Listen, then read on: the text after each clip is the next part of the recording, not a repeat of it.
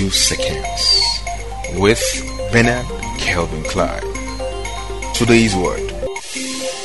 Silence has been known as a great virtue for ages. However, the value of speaking cannot be overrated. There are times that you need to voice out your opinions and say it just like it is. Speech may be silver, silence golden, but wisdom is knowing when to use it. Today, if you have nothing really good to say, it's always better to remain silent. Enjoy life.